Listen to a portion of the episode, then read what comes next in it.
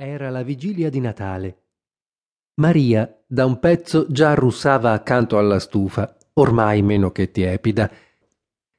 Nella lucernetta s'era consumato tutto il petrolio e Fyodor Nilov stava sempre seduto a lavorare.